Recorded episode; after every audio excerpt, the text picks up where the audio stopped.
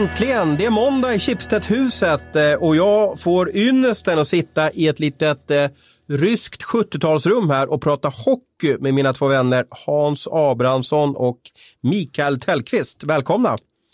Tack, tack. Tack, tack. Du var på fest i lördags, Tellan.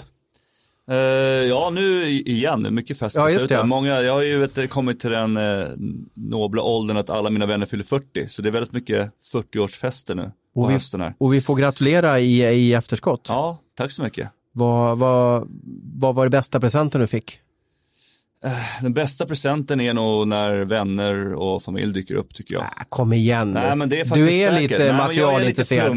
Du är ju målvakt lite... så att då gillar man material. Du, du, du måste, ha köpt någon, här, du måste ha köpt någon Sonos-högtalare eller någonting. Ja, det gjorde jag tidigare, men det var det sämsta köp jag gjort faktiskt. Okay. Inte så att det är dåligt utan Då kommer det vi inte få spons av beep, beep, beep här. Väldigt mycket pengar kostar det i alla fall, hela mina, mitt uh, ljudsystem hemma. Men, uh, men åkte ja, du till Ibiza och bjöd polare och så hade ni white party eller? Nej, jag är inte riktigt så, men vi åkte faktiskt i våras åkte vi vi redan eh, till New York.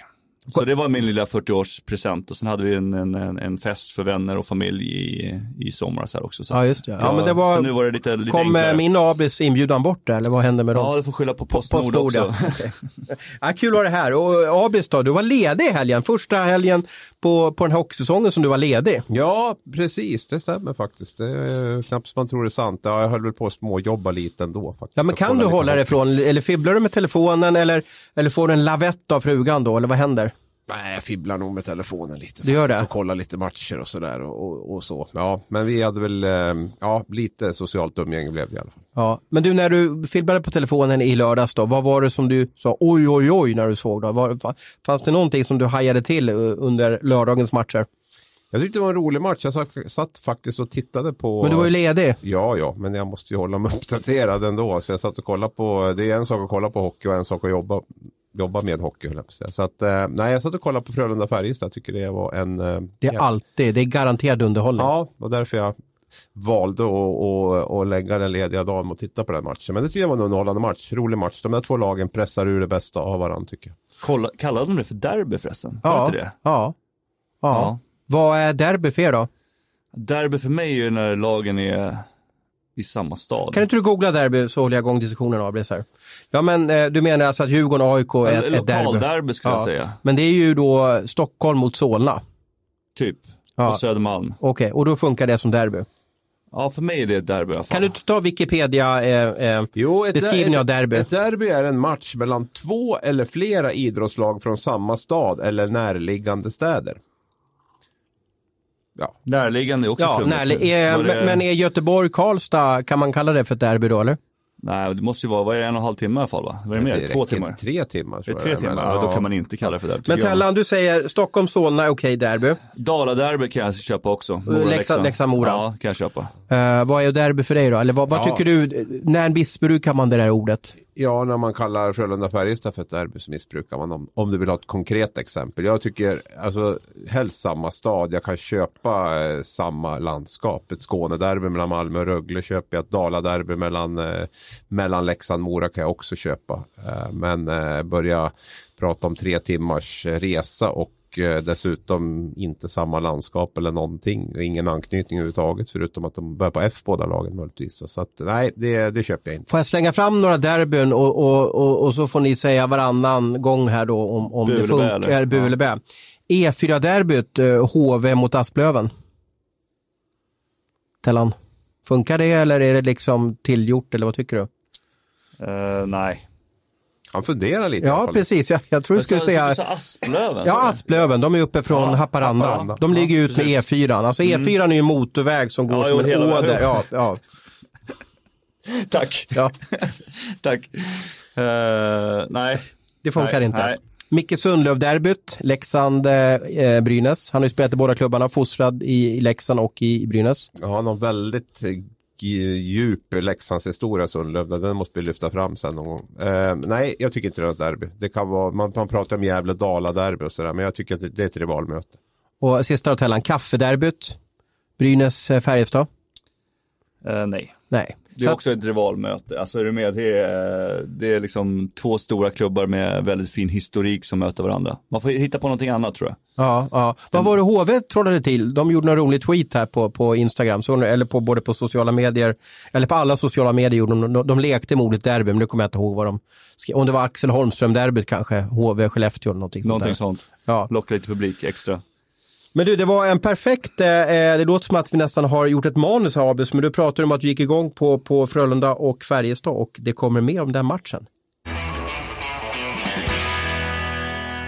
För det var den matchen Abis som jag också satt och kollade till och satt och njöt och, och tyckte det här var den, den roligaste matchen på hela lördagen.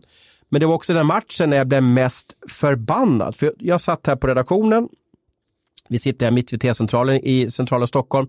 Jag hade fyra tv-skärmar framför mig eh, och skulle vara som eh, en lots i, i hockeyns farled och, och chatta med läsare och så vidare. Och sen så var jag jättestolt för att det vart en situation när en, en eh, Frölunda-spelare, Fagemo, åkte mot Färjestads målvakt eh, eh Svensson och eh, han gjorde mål. Uh, fast jag upplevde att eh, uh, Fagemo stör Färjestads målvakt inuti målgården och det har jag lärt mig nu. Nu har jag utbildat mig och jag har lärt mig att den här säsongen så är, kan man sätta som en mur runt målgården att där får inte spelare, oavsett om man inte är i närheten av målvakten, man får inte vara där och hålla på och, och fibbla vid målchanser utan målgården är målvaktens område. Men det här slutar med att det blev mål, även fast jag upplevde att det var klar touch.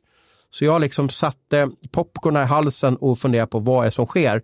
Eh, eh, jag vet att om att ni har satt in i den här situationen och ordet är fritt. Vad, vad, tycker ni om det här? Tyvärr så är det här radio så man skulle vilja visa den här målchansen men jag hoppas att ni, ni som lyssnar på det här kanske har sett den på, på More eller på Aftonbladet eller på sociala medier så att ni hänger med vad jag pratar om. Ja, vi kan väl kanske rekommendera att de eh, för, eh, går in på Hugo e-, Eurenius Twitter. Där. Han hade gjort det väldigt bra när han klippte ihop hela situationen ihop med det som man pratade om på upptaktsträffen. Vi blev ju rejält eh, upplärda där på upptaktsträffen. Det var ju 90 procent av den gick ju åt att berätta alla regler och sådär. Och, och precis som du säger, vi trodde att vi kunde nu och jag har tidigare sagt att jag kommer aldrig att förstå vad som kommer att vara mål eller inte. Så fort man tror att man vet vad som gäller så kommer en sån här situation och så är man tillbaka på ruta noll igen och nu har man ingen aning längre. För visst var det så här Tellan, och du som är målvakt, eh, rätta mig fel nu, det var alltså en målchans för Frölunda, Fagemo driver mot målvakten yes typ slår in sin egen retur på något sätt, liksom glider, fullföljer, som säkert Roger Rönnberg skriker om på varje träning. Han fullföljde och åker in mot målvakten så klubba och, och allting liksom kommer på Marcus Svenssons skridskor. Så han, så han störs, upplever jag lite. Då. Vad, vad säger du om, om den här situationen? Nej, men, eh, jag, först och främst så tycker jag att den här regeln har funkat jäkligt bra fram till den här matchen. Så jag vet inte vad som hände riktigt, om de blev någon, eh, domarna fick någon blackout eller vad som helst på den här. För jag, jag tycker att den är solklar att de ska döma bort den. Ja, du blev lika liksom, förvånad som, som vi blev här alltså. Ja, verkligen. Och man tycker ju när man får in och se bilderna efteråt att det borde vara solklart liksom, från alla håll och kanter. Men äh, ja, jag har... vet inte riktigt vad som vad som hände, om de fick någon, som sagt, lite hjärnsläpp eller någonting. Men verkar ju inte vilja kommunicera ut någonting heller. Vi domarna. kan väl säga det också Thomas, att vi har ju försökt väldigt hårt och eh, enträget att få med en domarröst och kommentera det här beslutet. För det blir oftast alltid bättre när de får komma Vi sitter ju och killgissar lite. Ja. ja, nu tycker jag väl att det är lite mer än att vi killgissar det ändå. För att vi har ju ändå stöd av den här regelgenomgången som har varit och situationen finns och sådär. Men de har duckat eh, frekvent här och varit upptagen med allt från eh, paddel till Skype-möten till annat. Eh, både domarna och domarbas och allt möjligt. Så vi, tyvärr så får vi inte med dem här för det hade varit intressant och, och säkert lärorikt också att få höra vad, vad de, hur de ser på situationen. Det är ju så här också att, att eh, de gjorde ju videogranskning på den här sekvensen, eh, på det här målet. Det skulle, mm. De ville ju kolla det, så de gjorde ju en extra titt på det hela. Och då har de alltså tillgång till eh, situationsrummets eh, bilder då som de får via, via Cibor. Så att, eh, vad hette domarna? Det var Sören Persson och vad hette den andra? vet inte vem den andra var, men Sören Persson Ja, Sören var Persson var så var det en till domare. De kollade ju en extra gång på det hela och även efter den här extra gången eller, eller säkert trippla gången, man kollar inte bara en gång utan kollar säkert tre, fyra gånger, så upplevde de att det skulle vara mål. Då. Eh, tror ni att det var ett misstag? Alltså tror ni att de fick en blackout på den här, eh, på den här titeln? Eller, eller är det någonting som jag har någon kunskapslucka någonstans att det ska vara mål?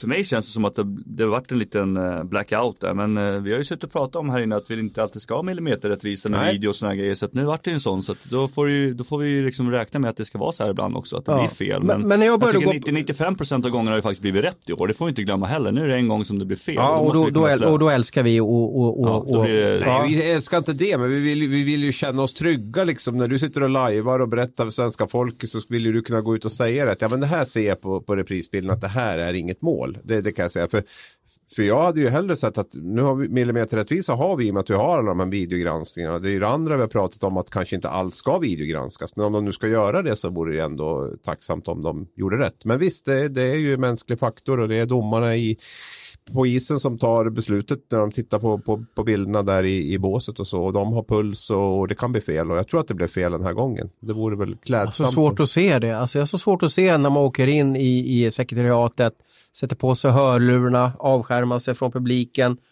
kollar, pratar med Lärking i situationsrummet om nu Lärking jobbade. Du borde få så många inlevelser eller på något sätt mer information eller starka signaler vad som är rätt och fel. Men, det, men och, och fel kan det bli, men det inte jag förstår det är varför de inte bara dömer bort målet på isen, spelar i målgården. Så gjorde man alltid när jag började gå på hockey. Jag vet inte hur många gånger det var per match. Man sa spelare i målgården, blåste, blåste Mm, vi av och så var det mål. Vi vill ju ha mål. Jo, men mål varför i kan inte domarna döma på isen? De är ju två stycken som åker och glor på det där. Kan inte någon bara blåsa mål? Ja, då var det mål. Eller så var det spelare i målgården. De, klart de ser att Fagemo är i målgården. Ta beslut De skulle ju kunna ta det beslutet, men det här har vi också varit inne på tidigare. Nu har de den här livlinan med kameror och sådana grejer, så då tar de gärna den här extra sekunderna. De dömer Och nu borde- mål och sen blir det, nu ser ni inte Ja, mig, nu gör jag den här ringgesten med, med fingrarna då. Att, och åka de dömer ju mål för att fall är inconclusive så ställer ju liksom det som de har dömt på isen ska ju liksom vara det resultat som blir. Sen finns det väl två situationer i den där. Det ena är väl naturligtvis störningen av målvakten i målgården och det andra är väl att eh, spelaren är väl bevisligen före pucken in i målgården också. Som vi tolkade i regelgenomgången så skulle det också eh, vara tillräckligt för, för att döma bort målet. Man ska inte vara djävulens advokat, men det som jag noterade den här matchen så var det ju, uh, nu jobbar jag inte på matchen, jag satt på desken här, men, men Färjestad var inte förbannad efteråt. Och du vet, de, de föll matchen med, de förlorade med 5-3, 5-2 till slut, eller vad var det? 5-2. 5-2 precis i matchen. Så att det var ju någon mer, något mer mål som, som föll här. Men om vi minns rätt så var det första här målet var tveksamt. Sen har vi också Max Friberg som, som åker på en, en, han blir avstängd nu efterhand. Och där skulle ju Färjestad ha fått spela fem minuters powerplay egentligen om man ska liksom, hänger ni med jag menar? Eftersom när, de, när de dubbelkollar den här tacklingen då så tycker de att det är mot huvudet och så vidare. Men jag tror jag får ju en liten känsla, om man är inne på Twitter och sociala medier så känner man ju lite sådär agg mot domarna från Färjestads håll med tanke på vilket deras Ja, de var lugna efteråt. Ja. Jag pratade med vår kollega Ja, Wagner. Han- fansen var vi inte så himla lugna efter, Nej. supportrar, Nej. utan eh, de känner väl att de har blivit lite, haft lite otur om man säga med vissa av de här målvakts... Ja, det var ju förra året också. förra årets precis. slutspelet och, och här grejer. Så de känner nog lite så här, varför händer här alltid oss? Men eh, som gammal målvakt och expert och, och en bra människa Tellan, hur ska vi göra den här målgårdsregeln så att den blir så att den funkar, så att den blir okej? Ja, men det... Det- är så att det, det, den är ju bra, nu vart det fel. Alltså, nu- Okej. Jag tycker att det har hänt flera gånger jag sett matcher att det har blivit mål. Det var en match där Ja. Djurgården fick ett mål eh, som var emot dem när de slog Svedberg i huvudet som var liksom såklart och det var flera andra gånger målvakten eller spelaren varit i målgården och dömt bort det också. Så jag tycker att den har funkat regeln. Det blev bara fel den här gången. Vi får liksom acceptera det helt enkelt. Och då skulle man ju vilja att domarna kommer ut och talar om att det vart fel för då kan vi släppa det här liksom. Och det, det är så det är. Det var en tydlig kommunikation. Det enda jag kan tänka mig det är att det skenar mot skena lite grann av Fagemo mot Svensson. Att man inte tycker att det är tillräckligt mycket för att det ska vara en störning. Ja. Men han är ju i målgården. Han är i målgården, Och men det är ju han det får ju med- vara i målgården om man inte stör målvakten. Och det sjuka är, man... Får man vara det Ja, det jag, jag- jag upplever som att det är en mur runt det hela. Ja. Är du innanför muren där, även fast du, ja då får vi, då får vi dra det ett varv till då. Mm. Du menar på att du får stå med en skridsko vid ena stolpen om skottet kommer? Ja, det menar jag. Så länge Ja. du inte stör målvakten i hans arbete. Ja. Att Men ska då blir det en alla- bedöm- då alla blir det en bedömning också. Alla situationer med, där det är kontakt inne i målgården ska gå i målvaktens fördel. Alla situationer utanför målgården ska gå i utespelarens fördel. Mm. Det är en liten bedömning med där också. Ja. Jag, jag upplevde att målgården hade gått tillbaka och vara målvaktens ägo. Punkt slut då. Och det, det må, må vara en liten touch eller vad som helst, men som målvakt när du står där och fokuserar bara på pucken, får du en liten smäll på klubban eller handsken, det gör rätt mycket. Alltså. Ja, ja. Nej, men det, det är ju solklart, jag håller med. Alltså, det ska ju vara, jag tycker det är jättebra med den regeln som man har och det har funkat bra och jag tycker att det där är klart tillräckligt för att man ska döma bort i och med att man har satt det nu att det är verkligen målvaktens område där inne och ska man vara där inne då ska det absolut inte vara i närheten av målvakten eller kontakt med målvakten. Jag upplever att utespelarna är mer i målgården nu än de var förr i tiden. Jag tror att det är en liten uh, läroperiod. Driva uh, mot mål, är ja, det som... Ja, det är, det är nytt för dem också det här med att man, alla tränare stått och skriker var så nära målgården som möjligt. Nu måste man ta några steg upp för att liksom inte det ska bli avblåsning. Så ja. jag tror att vi, jag märker på vissa spelare som var väldigt nära uh, tidigare har flyttat ut lite grann bara för att slippa det här liksom. Så det är ja. en läro, lärosak. Men varför är man som utespelare så nära målvakt? Det är inte bättre om jag är en meter utanför målgården för då täcker jag ju mer, då täcker jag mer ditt synfält. Om du förstår vad jag menar. Va? Alltså min, min eh, skuggan blir ju större mot målvakten då. Om jag står precis dikt an mot målgården så kan ju du snurra med huvudet lite och titta över, över axlarna. Men är jag en meter framför så skymmer jag ju mer. jag, jag håller med i princip och det är också när man får en retur att det har chans faktiskt att slå in pucken och kan vända dem och slå in pucken om det står en liten bit ut. Eh, den här regeln tillkommer ju inte bara för SHL-nivå utan det är ju också på lägre divisioner där det är ett större problem för målvakterna eh, än vad det är när det har massa tv-kameror och kan följa alltihopa. Eh, det finns ju liksom en, det kommer kanske bli en målvaktsbrist längre fram på att många ungdomar idag vill inte stå i mål eller föräldrarna säger åt sina ungdomar att de tycker det ska vara målvakter på grund av att det har varit väldigt mycket runt målgården och smällar mot huvuden och sådana grejer på målvakter. Så att vi måste ta hand om nästa generation som kommer upp också. Det är därför den här regeln finns också, tror jag. Förra programmet Abis, då körde vi 60 minuter utan målvaktssnack. Vad händer nu när Tellan är med? Ja, inledning av 20 minuter med målvaktssnack och bortdömda mål. Vi skyll, det är Tellan. Fast det här var, jag, jag, blev ju fascinerad av det här så det är bra. Jag tycker det är absolut. Vi får se hur de, hur de går vidare med det här nu. Jag skulle kunna tänka mig, det låter ju i alla fall som att det är ganska mycket gång, möten ja. idag, att det är ja. något på gång. Och man vill ju ändå ha klargör, klargörande i det här. För det är ju som, som Tellan säger att det har ju varit relativt bra så här långt. Och, och då måste man, är det nog viktigt att man reder ut den här situationen ordentligt nu. Är det här okej, okay, är det inte okej? Okay? Det var en incident i Timrå-matchen också vet jag på söndagskvällen som var snarlikt som, som, I Hockeyallsvenskan? Ja, som mm. folk blev uppretade över det så, och så vidare. Men det kommer ju alltid, det spelar ingen roll vad som sker. Eh, eh, förlorar ens lag så tycker man alltid att domaren är dålig. Det ligger i hockeysupportens DNA. En annan stor snackis under helgen och som berörde dig och mig, eh, Abris, på, på lite olika plan. Det var skadan på Oskarshamnsbacken Oskar Nilsson. Kan du inte ta oss igenom lite här? Vad var det som hände på, på torsdagskvällen var det väl i, uh, i Växjö. Smålands derby får vi säga då. Är det derby då eller? Ja det är Smålands derby så det okay. kör vi på derby. Okay. Eh, möttes där och eh, början på andra perioden eh, Oskar Nilsson ska lägga ner en puck då i, i anfallszonen, hamnar lite ur balans, går upp på en skridsko, Kinnimin kommer och fullföljer en tackling två, tre meter från sargen och Nilsson får ju med våldsam kraft rakt in i där och blir ju och blir ju liggande. Och man har ju sett ett antal hockeymatcher genom i livet ska jag väl villigt erkänna och eh, signalerna direkt var inte bra. Du vet när, man, när de börjar, bara, alla spelare börjar, börjar veva in personal och personalen som kommer in börjar veva in ännu mer personal och, och sen börjar de veva att de ska öppna kortsargen där och, och, in med båren och allting och han bara ligger helt still och det bara liksom skakar, rycker i benen på honom. Och det var jätteotäckt och jag var så glad att han kom upp på benen där och att jag vet att han har, frukt, eller, han har väldigt svåra skador och sådär. Men, men ändå han skulle nog inte upp på benen men som jag förstod det, för jag intervjuade honom så, mm. så sa han jag är typ, jag är från, jag, jag, jag kommer från norrifrån så jag ska gå, jag ska inte bäras av isen. Nej, rejält eh, hjärnskakad också då. Men, men ja, nej så det var, det var väl bakgrunden i alla fall. Och det är väl inte så mycket att säga om att en hockeyspelare som skadade sig. Eh, efteråt, du och jag var i tjänst den, den dagen. Eh, och vi valde ju att eh, vi hade ingen, jo vi hade en, en, en reporter på plats på den matchen, men vi valde att eh, eh, lyssna med runt vad, vad, har han fått för skador? För vi tyckte det låg i allmänhetens intresse att få veta vad han har för skador.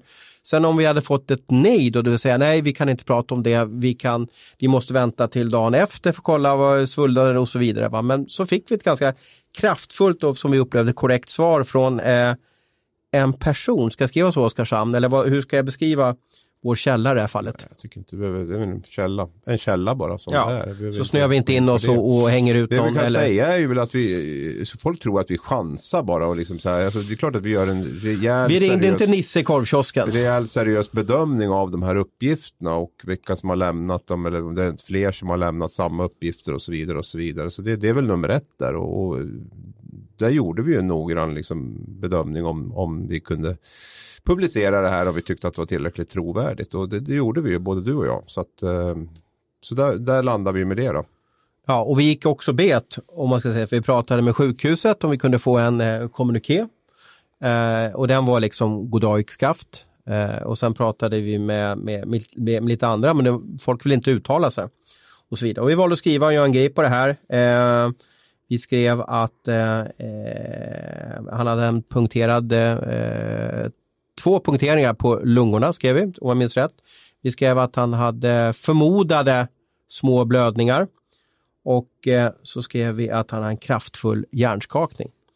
Ehm, det här dagen efter då, på fredagen, så blev vi tokuppätna. Vad var det som hände då, Abris?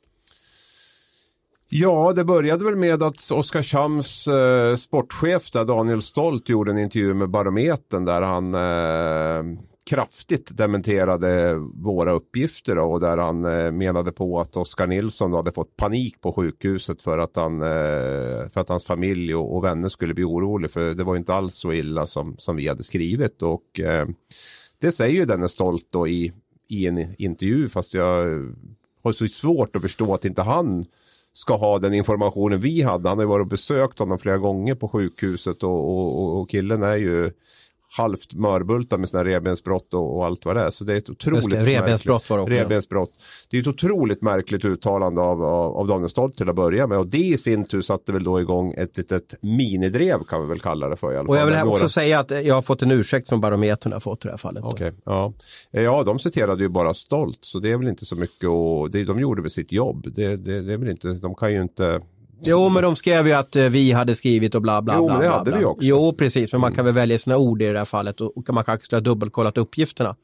Eh, Ja, ja. oavsett så, så, så tycker jag väl att de, eh, de skrev vad vi hade skrivit och han gick starkt ut och dementerade. Jag, jag, det, det kan jag köpa. Sen så var det väl några, några av våra kollegor som hakade på det här då eh, och eh, tyckte väl att det vi höll på med inte var seriöst så att säga då, och eh, gå ut med sådana uppgifter och, och så vidare och så vidare. Och eh, ja, det vart en händelserik fredagkväll där fast man egentligen skulle ha varit ledig.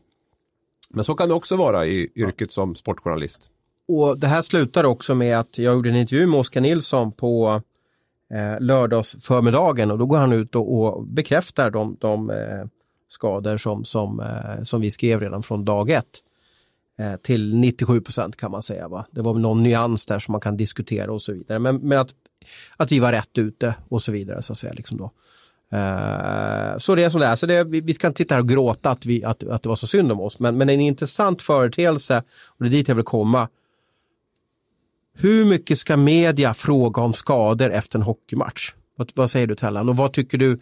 När ska man liksom på något sätt, för det finns en personlig integritet och det finns ju en oro hos släkt och vänner. När, när är det okej att skriva om skador och vad, vad upplever du är okej Tellan? Nej, men här tror jag, det här kändes ändå okej. okay, för att det var väldigt många som var oroliga. Eh, man såg att det inte var inte livshotade skador. Om man går tillbaka och tänker på Forsberg så bad de ju ganska tidigt om att inte kommentera eller skriva om det. Så det är ju två olika alternativ tycker jag. Det här tycker jag var rätt. Eh, sen tycker jag väl från klubben att man borde egentligen kommunicerat på ett eller annat sätt också hur han mår eller, och sådana grejer också. För att jag, ju allas intresse från fansen och sådana grejer också att veta hur, hur mår vår spelare. Ja. Kan jag tycka. Nu är Oskarshamn också, det är första gången de är SHL. Det här är, var en jättehändelse för dem så kan det vara också lite svårt att veta hur de ska hantera allting. Då. Men, men om du har drabbats av en, en hjärnskakning efter en match och jag ställer en fråga, fråga till, till, till er läkare då, ska han säga då tycker du att ja, Tellqvist har fått en hjärnskakning? Det, men det, det beror lite på vilken typ av typ av skador är. Den här tycker jag att man ska gå ut och kommunicera för det var så pass allvarligt. Jo, men Man bär ut- men- men- men är det- är det- hjärnskakning, det finns ju en, det finns ju det finns ju spelare i SHL nu som har haft hjärnskakningar i år och som, som är väldigt viktiga för sina spelare. eller för sina lag, som man kanske inte vill kommunicera utåt att de har haft hjärnskakningar för då kanske man kan använda det mot spelaren. Det här är ju så pass tydligt att det här är liksom allvarliga skador. Så att då tycker jag man ska gå ut med det. Är det något gränsfall, kanske lite dåligt knä eller ryggen och så här, då kanske man ska hålla det mer internt. Då får man köra den här upper body injury eller någonting sånt. Mm. Men det här är så pass allvarligt när personen ligger och skakar på isen så tror jag att man som fans, supportrar och alla vill veta. Mm. Sen måste man ju skilja på de här två sakerna. Vad, vad klubben ska kommunicera ut och hur vi ska ja, göra vårt vi ska jobb. Jobba. Vi det, jobbar alltså, ju inte för en det, klubb. Nej, och det är ju det tror jag är viktigt att ta upp här så att många supportrar förstår det. Att de tycker att vi ska inte skriva någonting utan klubben, allt klubben säger är sanning och, och de ska lägga ut sanning och sådana saker. Och det, det, stämmer ju inte. Dels har ju vi ett uppdrag att vi ska ju granska och vi ska ju rota, vi ska ta reda på saker. Vända det, ingår ju vårat, i, i vårat uppdrag att göra det. Och sen är det så här att klubbarna de skriver bara det som är bäst för dem själv. Det oavsett, de ljuger hej vilt om saker och ting och de, ska de styra agendan hela tiden så kommer det bara och kommuniceras ut saker som, som, som gynnar dem. Och det har väl blivit en allmän förflackning tycker jag i, den här, i journalistiken. Dels på grund av att vi, det är tidsbrist, det är färre som jobbar och så vidare. Man har inte tid att, att göra sina egna undersökningar och granskningar om saker och ting. Utan det är allt vanligare att man skriver ut pressmeddelande från klubben och den spelaren har lämnat eller den tränaren har lämnat. Man gör inga egna kollsamtal, ingenting. Utan och, och ehm, jag tror inte att det blir något bra klimat om vi ska vara språkrör och megafoner åt, åt klubbarna. Eller bara vänta in pressmeddelanden hela tiden. Ja men precis. Och det är lite grann så man säger. Jag såg även, det är jätteintressant att se flödet lite grann vad som händer de här gångerna. Jag tycker att det är människor som jag tycker ändå har haft hyfsad koll som liksom går ut och säger att vi, vi ska inte skriva om det och vi ska inte skriva om det utan det ska klubben skriva om. Alltså det, det är ju inte det, det, kan inte klubbarna styra om vad vi, vad vi skriver och inte skriver. Jag tycker vi har ett dåligt jobb om vi bara, bara sitter och väntar på att klubbarnas pressmeddelande ska komma. Ja, och jag, jag ähm, i det här fallet så tyckte jag vi gjorde rätt. För att vi, vi ställde en öppen fråga till, till personer alltså i runt äh, ja, som kan ha insyn i den här skadan. Det kan vara äh, olika klubbledare och det kan vara äh, lagkamrater. men, men det var ingen som ville uttala sig offentligt. Men så fick vi uppgifter från ett håll som vi tyckte att det här är extremt trovärdigt och då valde vi att gå på det. Och det, ibland så skriver man enligt uppgift och det kan ju vara för att ofta skydda den personen. Men det är ju inte för att sabba eller liksom på något sätt hänga ut någon spelare som är skadad och så vidare. Utan det är bara för att vi känner att ja, men det här är skadorna och, och, och därför vill vi skriva att så här är fallet. Vi kände att det fanns ett nytt och det fanns ett stort allmänintresse yeah. för, för eh, läsarna, lyssnarna, tittarna att få veta hur det har gått med den här stackars backen. Ja, det var ju det alla ville veta och, och som jag säger, det är klart, hamnar du i ett läge där, där han ligger mellan liv och död så gör du väl en avvägning om du skriver eller inte. Men nu visste vi ju att det inte var livshotande skador han hade och då var det väl väldigt uh, viktigt och relevant att få berätta vilken typ av skador han hade i alla fall. Att det tycker jag och det tror jag många andra tycker också. Har du fått några ursäkter från experterna? Eller? Nej, ingenting? Nej, nej jag fick, eh, eh, jag, jag, pratade med en kollega, en för detta kollega som jobbar nu på Barometern och, och, och han, han, han, bad om ursäkt och sa att han, han, han skulle inte ha skrivit som han gjorde i, i steg ett som gjorde att eh, det här surrade på sociala medier och så vidare. Var liksom mm. Den här eh, texten, han gick stenhårt på, på sportchefen Oskarshamns uppgifter. Mm. Eh, han kanske skulle ha vält bort eller, eller, eller suddat lite och så. Det, det sa han att det var dåligt och han, han skrev väl det på sociala medier också tror jag sen att det, det bara, och, ja, det mm. bara liksom det har varit fel. Liksom. Sen tycker jag Daniel Stolt får steppa upp lite grann. Det, det, han är på SHL-nivå nu och jag tycker liksom det, det han har hållit på med här till exempel är ju inte, inte värdigt en sportchef i, i SHL. Och det finns ju även sportsliga bitar som jag tycker har skötts extremt dåligt här under, under hösten. Så att det, det liksom, ska man vara med här uppe då får man nog ta och, och steppa upp lite. För att det, det han säger här nu om man är korrekt citerad är ju skapar ju en enorm fel information så att säga med, med det han går ut med. Han måste ju ha haft den här informationen, annars är jag ju jätteförvånad. Jag tror inte det. Han är, det, han är väl den som har varit mest på sjukhus. Ja, men jag, bevisligen så har han kanske inte ställt frågan eller, eller var så stressad och pressad och, och, att det var så mycket intryck så att han kanske inte kunde sortera. Nej. Men det, vi släpper med igen på telefon och det har vi inte nu i alla fall. Eh, och så vidare. Så att, alla lär vi oss om någonting och, och eh, Oskarshamn har också säkert lärt sig en del av det där och vi har också lärt oss en del. Men, men nästa gång något liknande händer, kan vi skriva en källa angående skador eller vad tycker du Abris om vi ska avrunda den diskussionen? Om vi gör en noggrann bedömning och känner att vi, det är ju inte första gången vi har skrivit via källor. Det är inte, inte Nej, inte, andra inte källor, men just heller, skador. Nej, men skador har också har ju hänt tidigare och, och sådär. Och det, det, det viktigaste är väl att man känner sig trygg med informationen. Att man, man, eh, det tycker jag är viktigast. Har du varit med om någon sån här liknande fall som, som nu har inte du jobbat så länge, du har jobbat med media några år men du har aldrig jobbat som medierepresentant kanske Tellan. Men, men det vi pratar om, har du varit med om något liknande där du känt att det här gjorde inte media så bra eller det här vart konstigt och så vidare. Just gällande en skada eller någonting sånt där. Då. Nej men vi har ju Forsberg-incidenten har vi ju. Men Men där där, sköts ju bra. Där, hela Ja, mediavärlden gick ihop och var väldigt noggranna med att vi avvaktar vad, vad familjen Forsberg, agenten Reander och Leksand basunerar ut på sin hemsida. Så är det. Och, och det tycker jag sköttes extremt bra. Och det, har vi, det, har vi, det var det som jag nämnde tidigare, har vi två olika exempel på vad, hur saker och ting kan skötas. Och där kom det ju ut information också om hur han mådde ganska tidigt. Men media på alla sätt och vis valde att inte rapportera eller skriva om det. Liksom. Så att, eh, nej, inte sen jag varit på den här, den här sidan av på bordet så har jag inte varit med om det här liknande. Men jag håller med Abres lite grann. Jag tycker sportchefen borde ha bättre koll. Faktiskt. Vi måste givetvis prata SDHL som jag upplever kanske är mest in, den mest intressanta SDHL någonsin genom tiderna. Den ligan har ju inte funnits i det formatet som det är nu. hette ju Riksserien förut. Eh, och, och kollar vi tabellen, jag vet att du har tabellen uppe här, eh, Tellan. Mm. Vad är det som sker? Kan du inte rabbla tabellen 1 till 10? kan jag göra. HV, etta, eh, går vidare då. HV, Brynäs, SD, AIK, Luleå, Djurgården, Modo, Linköping, Göteborg, Leksand sist. Ja. Med noll Eh, poäng än så länge. Och, det här brukar alltså vara, om vi kör en standardsäsong, eh, jag skulle påstå att damserien är en av de mest lättippade serierna vi har av, av, eh, i, i, i hock, hockeyns eh, hierarki där. För det brukar alltid vara Luleå som leder och så brukar det vara, ja vad ska vi säga, Modo, eh, HV Linköping som ligger tvåa, trea där. Precis, Djurgården Ja, Djurgården, Djurgården topp fem och så, och så. Mm. Göteborg och, och, och SDE. Ska vi gå igenom? Eh, SDE, det är alltså Stocksund, Danderyd? Enebyberg. Ja. Mm. Det är alltså norrklubbar i Stockholm som har en ja, gedigen hockeyverksamhet. De har ju fått fram många duktiga hockeyspelare och de har alltså satsat på, på en damverksamhet. Men de brukar ha det tufft. De, de är ju som, vad kan man kalla det för, tredje klubben i Stockholm. Så de får ju välja det som, som kommer sist kanske på något sätt. Då. Men i år har de gjort en, en resa med en del importer och en tränare som är intressant. Så att de, eh, de, eh, de blir att räkna med. Vad har ni för spaning om SDHL i år? Är det, har tabellen inte satt sig eller har vi ett trendbrott att vem som helst kan vinna?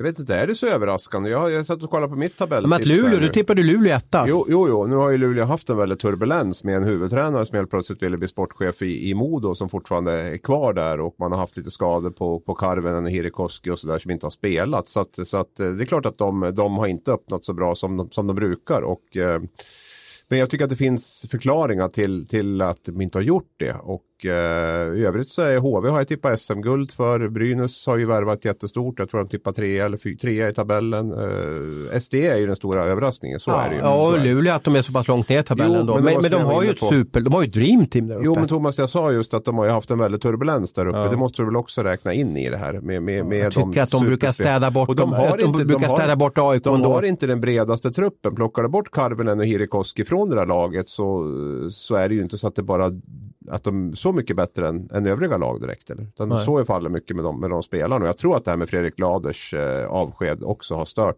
rätt rejält faktiskt. Ja. Djurgården då, Tellan? Du som Ja, har tentakler pro- där. Djurgården, Djurgården har problem att göra mål. Eh, De plockade in Wakefield liksom, som skulle göra massa mål, men det, de har problem. De vinner matcher 1-0, 2-0 med öppen kasse och sådana grejer, så de har ruggiga problem att göra mål. Och det är svårt. Svårt att vinna matcher när man inte gör mycket mål, men det, det som man får höra från kontakter också är att se Göteborgs framsteg faktiskt i år jämfört med tidigare, att de hela tiden tar kliv framåt och blir bättre och bättre som hockeylag. Mm. Förut så var det verkligen ett lag som alla bara gick in och körde över, men i år så liksom ger de lagen match. Mm. Match efter match. Jag menar, de var ju uppe och spelade jämt med Brynäs i början av säsongen två gånger. Eh, och sådär. Så det, det är kul faktiskt. Det är roligt att serien blir jämnare än, än eh, på många år. Och Luleå har ju, de har ju absolut den starkaste målvaktsuppsättningen också, om vi ska snacka målvakter igen. med Gramo. Eh, så att, eh, nej, det, det händer mycket inom SDHL också, vilket är kul.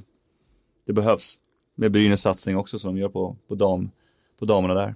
Är det här bra för Damkronorna då, att det är en jämn serie eller är det SDHL styrs av utländska stjärnor eller vad, vad, har, har, vi någonting, har vi någonting att göra med, kan vi dra paralleller eh, på något sätt med att eh, just nu så är det ju lite kaos mellan Damkronorna och eh, Hockeyförbundet. Att det inte riktigt är harmoni där. Man vet ju inte ens om när man kommer kunna spela en, en landskamp på damsidan nästa gång. Har du någonting att göra med varandra, att det är jämnt i serien och att det är kaos i, i, i den relationen? Nej, alltså jag, jag, tror att vi får separera dem lite Det är två olika grann. saker. Ja, just nu. Sen, sen är ju SDHL med i själva förhandlingen också med, med det här. Men jag tycker ändå liksom att, att vi kan se matcherna nu på ett helt annat sätt. Det blir en helt annat snack. De får in sponsorer via DHL som går in med Mille. Uh, som jag sa tidigare, det är liksom uh, det är öppet mål för sponsorerna att gå in i det här nu och synas eh, tillsammans med, med tjejerna som, som tar kliv framåt hela tiden, vilket är jättekul för, för tjejhockeyn i Sverige. Vi har i alla fall två, två svenska tjejer på topp fem i poängligan där i alla fall. Både Hanna Olsson och Anna Borgfeldt ligger med där. Är de, eh, och nu blottar jag min okunnighet, men är, är båda de två med Damkronorna eller någon av dem som har tackat nej och liksom valt att, att uh, göra en Anna Borgqvist då, som inte spelar med Damkronorna längre? Men Hanna Olsson är ju med i landslaget och alltid. I alla fall, liksom, ja. sa, som Anna Borgfeldt har ju inte varit med tidigare i alla fall. Då. Hon spelade i Göteborg där och, och fått en, en pangstart på, gjorde 11 poäng på hela säsongen förra året och gjort 8 nu på sex matcher. Spännande. Men spelat i juniorlandslag naturligtvis tidigare och så. Då. U18 och, och lite så. Det var mycket som hände i helgen. Vi hade en skada där som vart en skadegate, man kallar för det då, med Oskar Hansben och Oskar Nilsson och så hade vi en fantastisk hockeyomgång i lördags. Eh, sedan på söndagsförmiddagen så hände grejer i Linköping. Eh, Linköping valde att sparka eller ja, jag vet, jag vet inte exakt hur man ska beskriva det. Man skulle vilja varit en fluga på väggen där mellan, mellan Linköpings general manager Niklas Persson och eh, forwarden Nick Sörensen. Eh, det slutar med i alla fall att man bröt, och vem som bröt det vet jag faktiskt inte fortfarande. Man bröt ett treårskontrakt så att Nick Sörensen blev så kallad free agent. Eh, och bara några minuter senare, givetvis, så hade han signat med en ny klubb och då blev då Sörensens gamla klubb, då, eller för detta klubb, Rögle. Um, är det rätt att göra det här? Vad, vad som eller, eh, så här ställer jag frågan, hur mår Linköping? Eh, ja, men jag, jag måste säga att jag gillar en del av det Linköping gör. Det är en rekonstruktion, man håller på med en total ombyggnad, man vill sätta ett annat sätt. Jag, jag, jag skulle säga att Niklas Persson har, har växt för mig under den här resan ändå.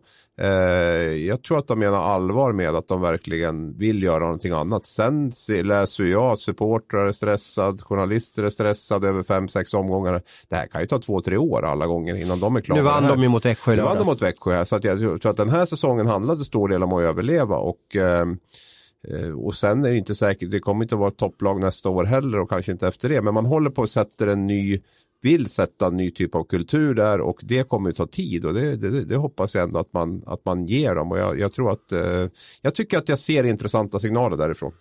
Och redan inför den här säsongen så valde ju då eh, Linköping och via Niklas Persson att ta det obekväma beslutet att ta bort förra årets eh, målkung eller poängkung ska jag kalla honom för, Derek Roy. Är det här rätt väg då Tellan? Är, är det framtidens hockey? Bort med stjärnor, jobba hårt?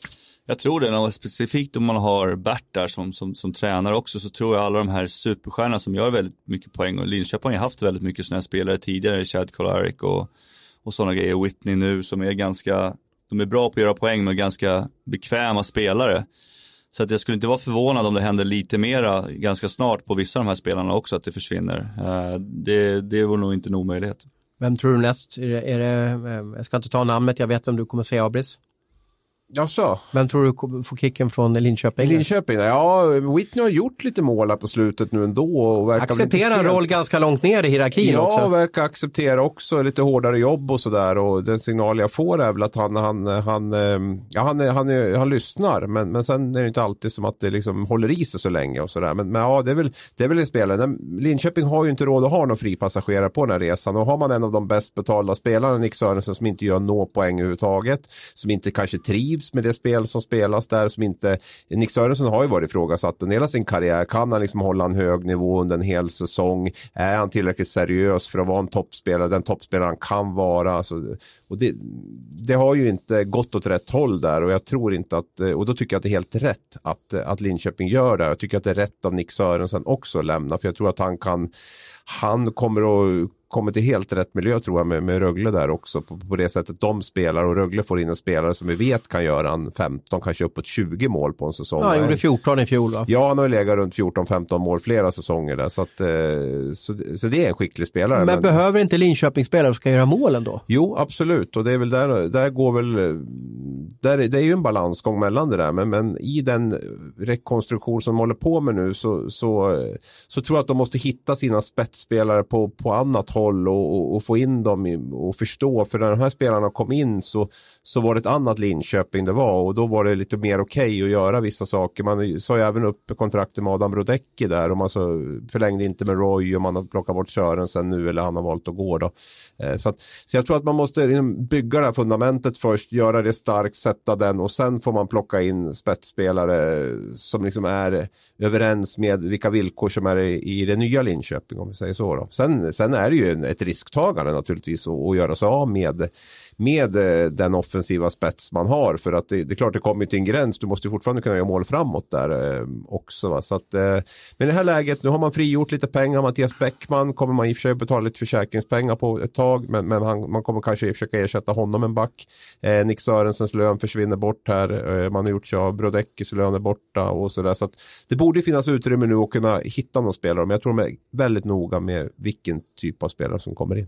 Jag skulle kunna tänka mig liksom en, en spelare som Mario Kempe som, som nu gick igenom waivers eller har hållit på med waivers just nu där borta. Om han är intresserad på att komma hem skulle kunna vara en, en, en bra värvning för Linköping. En poänggörare, en kille som jobbar hårt både på och utanför isen. Så tror jag han skulle nog kunna smyga in plus att han är bott en del i Stockholm eh, så att det är hyfsat nära där. Så jag tror att det skulle kunna vara en, en drömvärvning för Linköping. Sen tror jag att vissa pratar om Niklas Lundgren till Linköping och det känns ju så totalt osexigt för mig. För Niklas Lundgren tycker jag, den typen av backar har man ju en handfull redan kan jag tycka. Och han har ju inte haft någon bra tid i Brynäs och känns ju inte som att han är liksom på väg att pika i karriären direkt heller. Va? Så jag skulle i så fall vilja se att Linköping, det Linköping behöver nu i så fall är ju, är ju spelare som som kan spela pucken om vi säger så. Så alltså en, en spelskicklig back som, som man får in. Jag tycker man har eh, en hel drös av, av det andra där med allt från Mülleri till Hampus Larsson till Ginning till, till, till den. Så det är ju en Lukas Bengtsson eller någon som kan sätta fart på, på spelet nerifrån som man behöver ha in.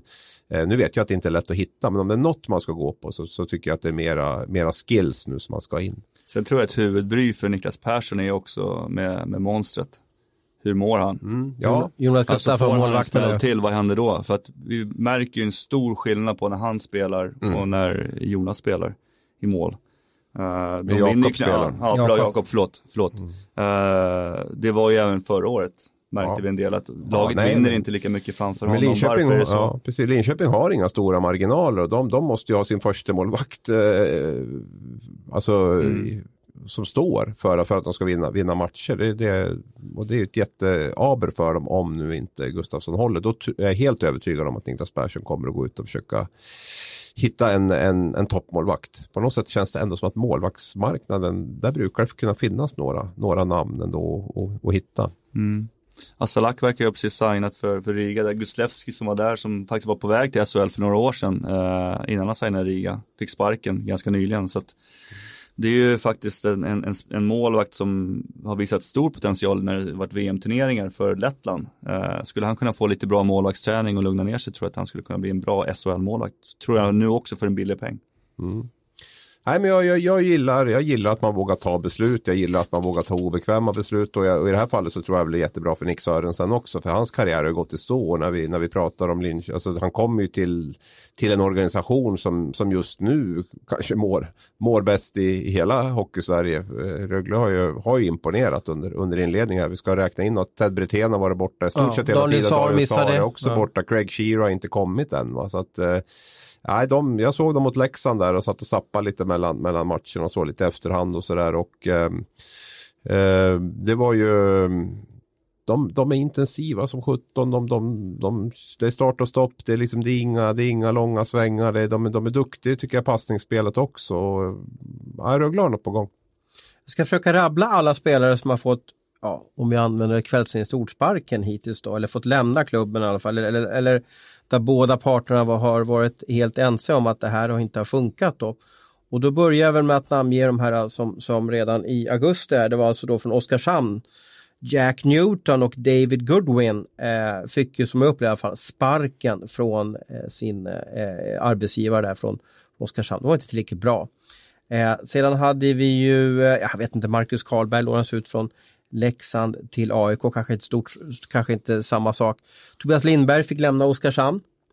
Eh, sedan har vi eh, Marcus Ersson utlånad från Brynäs till Västervik, kanske ingen sparkning heller direkt. Vi har Jens Olsson, det kanske var förra säsongen, som fick lämna eh, Malmö och nu klar för en schweizisk klubb.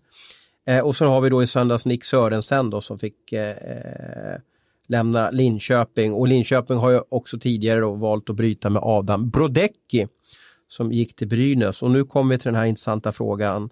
Vem tror ni blir härnäst av ett jag vill säga ett namn där ute i SHL som, som du tror, eh, som är i farozonen av att tvingas packa ihop sina, sina kläder, skruva ihop eh, eh IKEA-möblerna och byta arbetsgivare. Cool fact a crocodile can't stick out its tongue. Also, you can get health insurance for a month or just under a year in some states. United Healthcare short term insurance plans, underwritten by Golden Rule Insurance Company, offer flexible, budget friendly coverage for you. Learn more at uh1.com. Axel Holmström har ju varit ute och talat om att det liksom inte är en optimal situation i HV. Eh, Jag tittar lite grann på Anthony Camara också. Jag tycker att han är han skapar en del men han är väldigt långt ifrån målet och det är en så typisk grej när man kommer från en liten rink borta i Nordamerika. När man kanske är van att stå toppcirkel och slå. Står man toppcirkel i Sverige så är man väldigt långt borta. Så att jag tror de jobbar. Vad menar du nu? Nu hängde jag inte med. Nu tappar du mig här på. Hur, hur var då toppcirkel? Du menar att han, eh, hur då menar du? Nej men när han står i powerplay och såna här grejer, att han kommer väldigt långt ifrån målet. I, på mindre rink så när du står toppcirkel så är du mycket närmare målet. Alltså det blir som det blir som en tendens för när de här amerikanska spelarna eller kanadensiska spelarna de kommer över att de liksom glider ifrån målet på ett helt annat sätt. De är vana att stå toppcirkel och så blir det står en toppcirkel här hemma också så blir det väldigt mycket längre ifrån. Så att där, de, där är det ju två namn som jag kan känna är lite så här under, under luppen i alla fall för att se vad som händer. Ja, nej, men HV har ju en, hel, hel, en handfull spelare som, man, som, som inte gör poäng och deras powerplay är återigen en fullständig katastrof med 5% Och det där var ju något jag ifrågasatte inför säsongen. Vilka är nyförvärven som ska få fart på deras powerplay? Eh, jag, jag, såg inte dem. Jag såg inte det i Linus Fröberg eller Juuso Ikonen eller Axel Holmström eller, eller Kamara kunde jag för dåligt. Men, och det har ju visat sig nu så att där har ni Juuso Ikonen tycker jag också är en eh, en, eh, ett frågetecken. Sen, sen funderar jag lite på Matt Bodie där. Han, han spelar mycket i Växjö, absolut det gör han. Men är han den första back, offensiva back som, som Växjö behöver? Jag tycker inte Han har riktigt att jag sämst plus minus av alla backar Ja, i, i nu blir, Växjö. det, nu blir det snart brännmärkt av, av uh, Stats-fansen här när du nämnde Ja, men jag måste minus. ändå säga Ja. det. Det måste väl ge någon, nå- någon centimeter, någon centimeter av, av Det sanning. ingenting säger de. Nej, inte Nej, nej. någonting. Noll procent jag, säger, jag, bara, jag bara säger det. Sen, sen, eh, och det är väl intressant ändå att, att Växjö som ska vara som bra lag, nu har ju de misslyckats.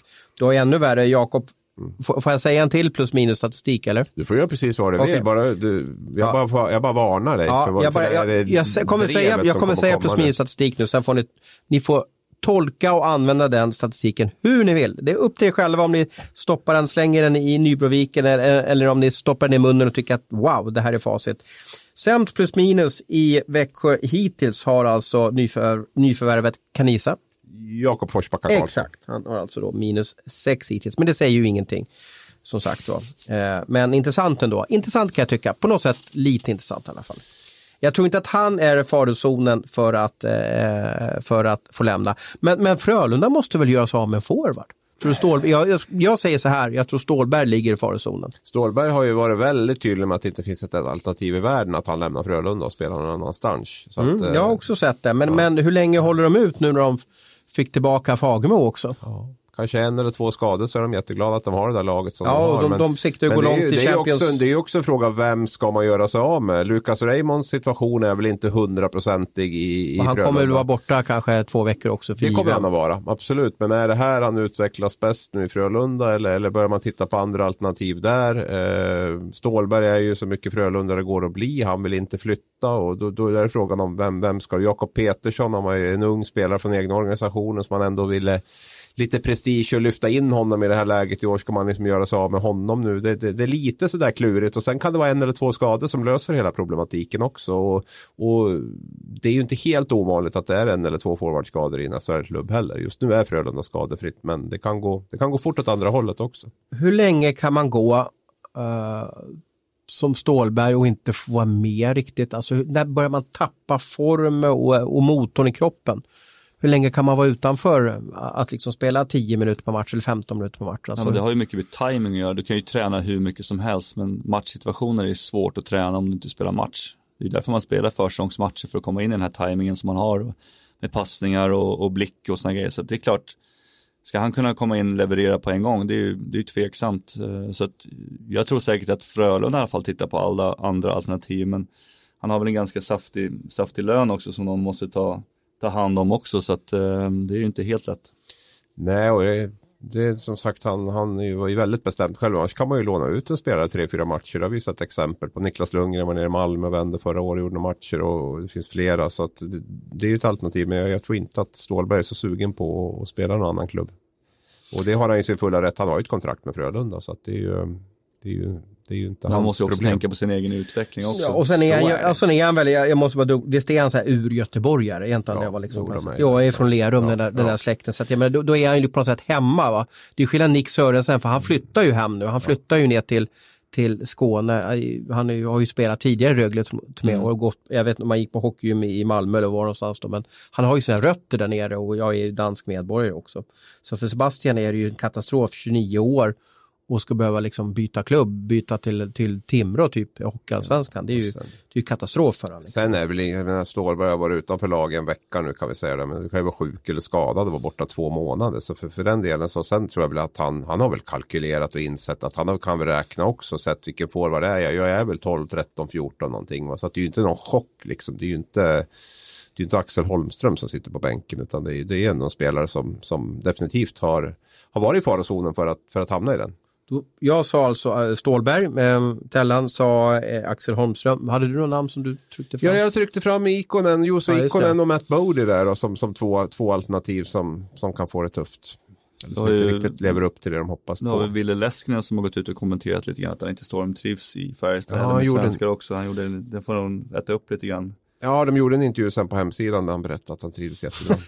Jag. Apropå rapportering från klubbar och, och Ja, media och så ja, vidare. jo, så var det. Alltså, det, det är väl, det är väl ja, lite sådär torr humor liksom. Det är ju det är en, eh, en norrlänning i, i Finland liksom. Så att det, det är väl, han var väl, var väl inte sådär politiskt korrekt och sa exakt det man, det man skulle säga. Samtidigt så kände jag väl att han, han var väl ganska sådär ärlig på ett sätt. Men, men eh, jag tror inte att han vantrivs där, men, men han, han sa väl som det var, att det var lite skillnad och han saknar lite sina, sin familj och vänner och det varit mycket Netflix och, och, och Playstation och sådär. På ett ganska så här torrt sätt, som man, jag tror man säger så kanske. Eller, men de är väl, det är fin, finländska norrlänningar, de är nog ännu eh, mer Uleåborg, kortfattade ja. sådär. Ja, är han från Kärpet? eh, Ja, det är en. Kärpet-kille big time. Så, att, eh, så det, det, är, det är, eh, och det var ju frågetecken runt honom inför, för många var ju förvånade att han lämnade Uleåborg, för han är väldigt hemmakär och, och, och sådär. Vi får se hur det fortsätter. En fin hockeylirare. Du, du hyllade väl honom för en vecka sedan?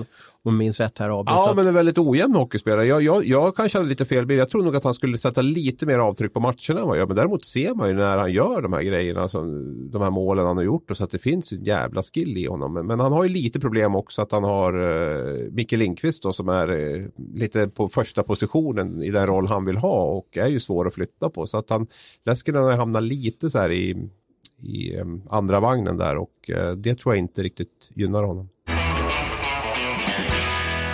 Vi har gått igenom vårt manus men vi har ju några minuter kvar. Vi ska försöka underhålla er, eh, typ underhålla i alla fall i 60 minuter. Ordet är fritt. Vad vill ni prata om? Gärna, det får gärna vara hockeyrelaterat.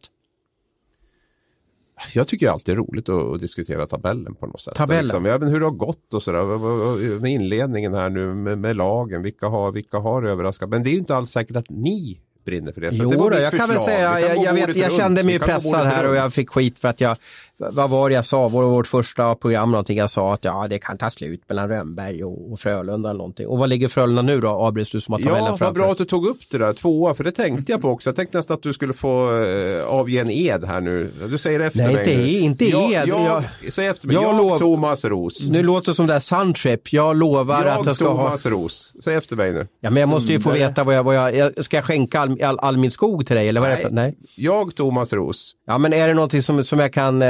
Ja. För det här, det här har vi inte Du pratat om behöver innan. va? avbryta i så fall.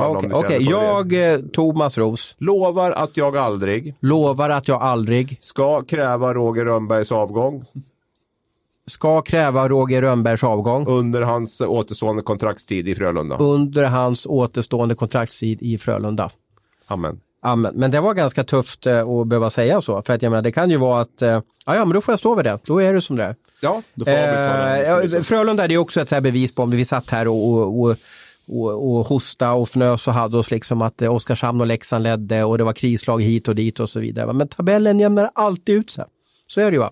Eller vad mer gör du för spaning när du kollar på din tabell nej, som du men det, älskar? det, börjar och, det börjar att rätta till sig där och det är, det är imponerande med Rönnberg. Jag har ju själv, liksom, jag sa inför De har förra, ju bra lag, förra, också. Ja, absolut, inför förra säsongen så var jag också så det är ett vägskäl, får han med sig laget här, men man, man kan inte sluta imponeras av honom. Det är lite så med Rönnberg att fungerar det inte så jobbar han ännu hårdare tills han hittar en lösning på det. Och tittar man på de två första matcherna så var det ju inte bara att de förlorade, det såg ju bedrövligt ut om vi ska vara helt ärliga, framförallt mot Brynäs.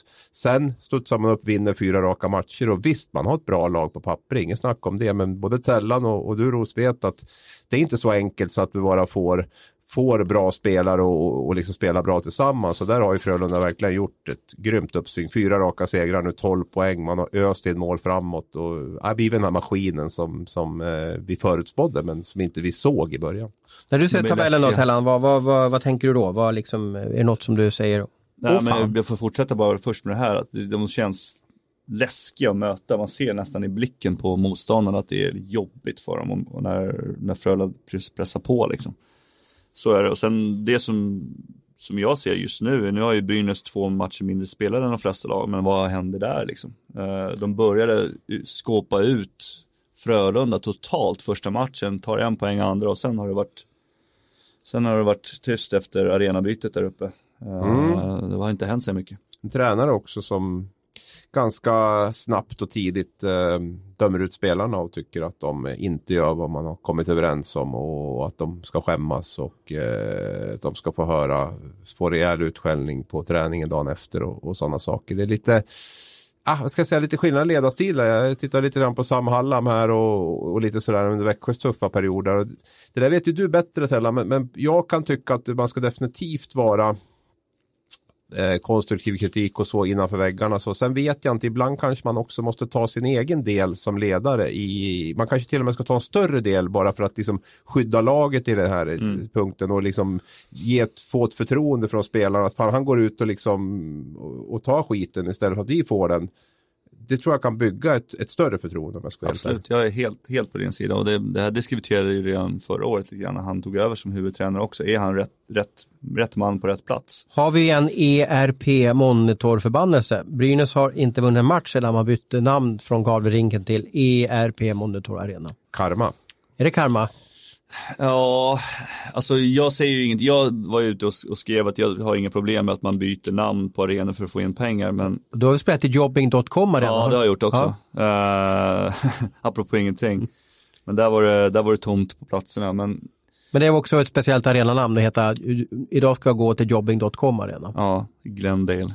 Glendale är, men, nej, men det jag ser är ju också då att de har ju varit väldigt tydliga med att ja, vi har inga sponsorer på tröjorna och väldigt liksom utåt så och sen helt plötsligt har man ett arenaram. Så det gäller att vara ödmjuk i det också då, att man har valt ett annat sätt att få in pengar på.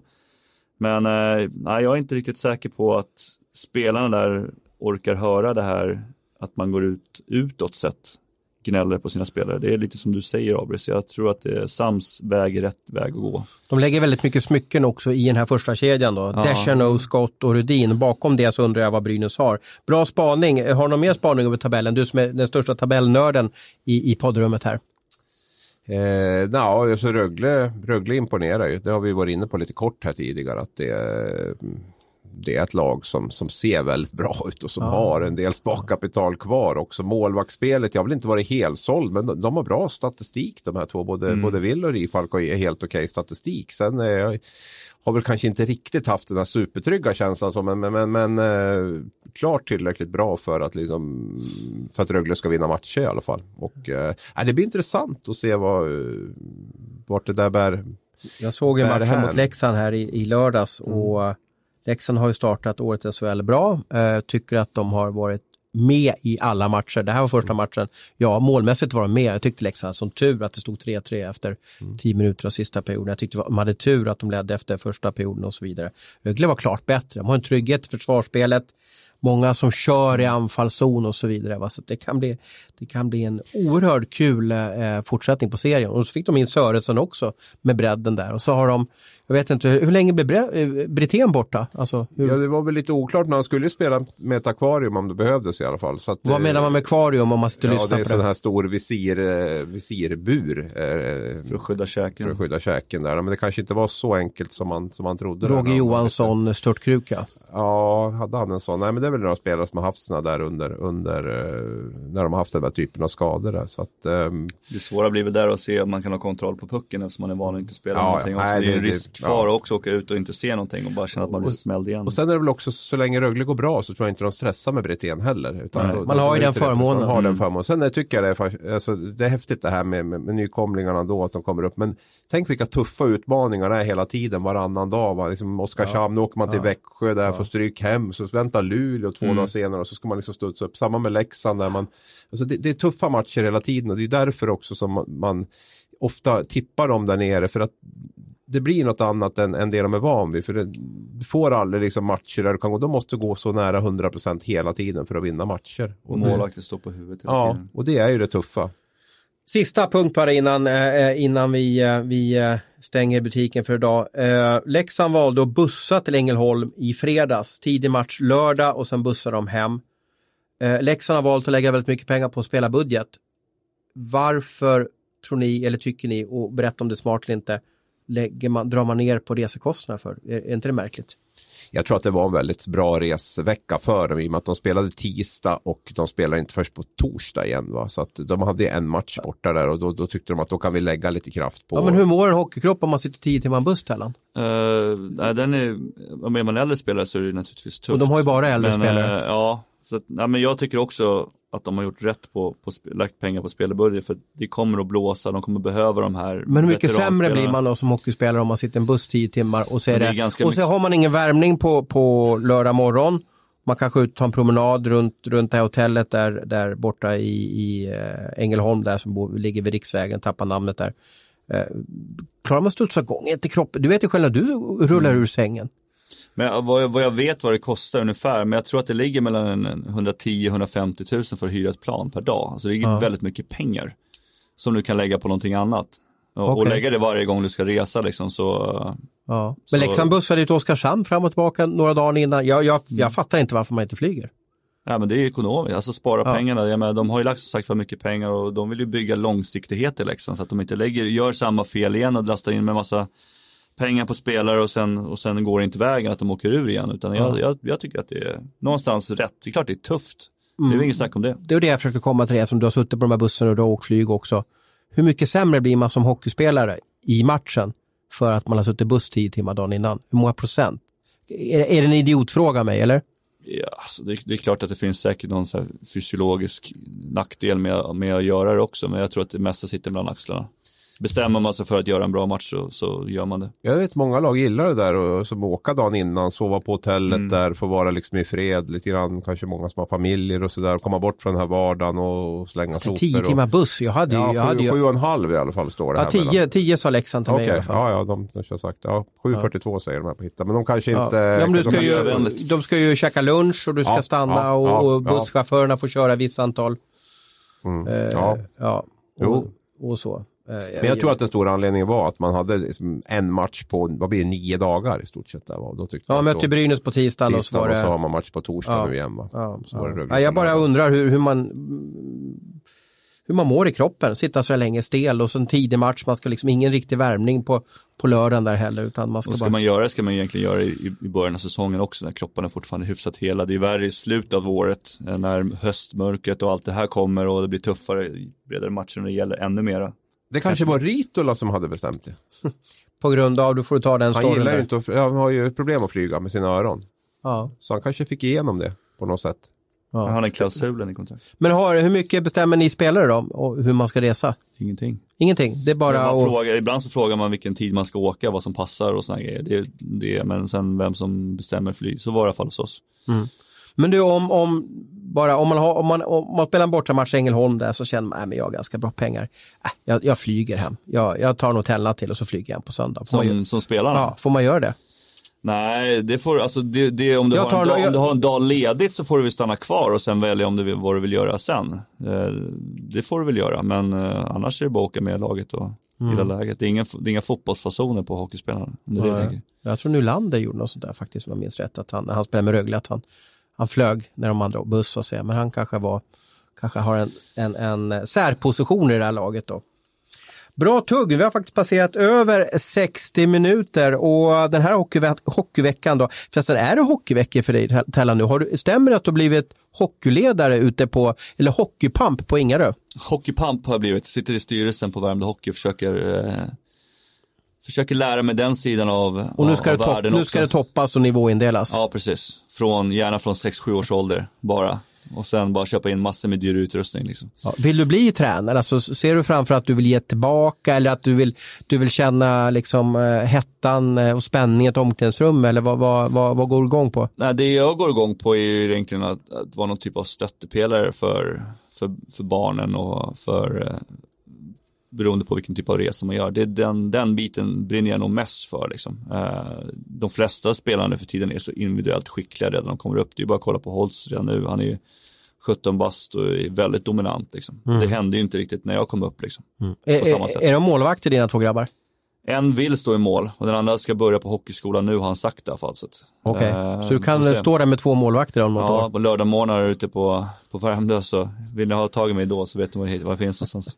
Spännande. Hur ser din hockeyvecka ut Abris? Vad har du för roligt att suga tag i och vad ser du fram emot? Eh, Brynäs-Djurgården imorgon ska jag på. Vet Stormatch. Stormatch, ja. Viktig match för Brynäs också i ERP Monitor Arena. Precis, får se om de studsar tillbaka här. Det, det är ju inte helt ovanligt att, att det är så i SHL att man knyter näven efter några mindre bra insatser. Eh, och sen torsdag blir det väl vanlig SHL-omgång och även på lördag där vi inte riktigt spikat var och hur och när jag ska vara någonstans. Vad har du för drömknäck då den här veckan? Då? Vad, vad vill du göra? Vem vill du intervjua? Vem tycker du är intressant? Ja, jag har en intressant, men jag vet inte om jag vill sitta och säga det här. Det är ju ja. att bjuda in Vi kan ta det på vår lunch efteråt. Ja, absolut. Kanske åka till Malmö kanske? Ja, nej, men jag ska kanske få ta en dejt med Daniel Stolt. Jag försökte få till det här i somras, men han hade inte tid. Mm -hmm, mm -hmm.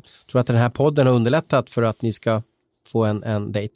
Ja, man ska väl, ska väl vara, alltså det, vi har väl en del att reda ut kanske. Vi är ärliga, vi är journalister, vi slutar aldrig gräva. Vi finns här för er, lyssnarna och även läsarna. Eh, tack för att ni var med oss idag och eh, så hörs vi om eh, någon vecka igen. Ha det bra!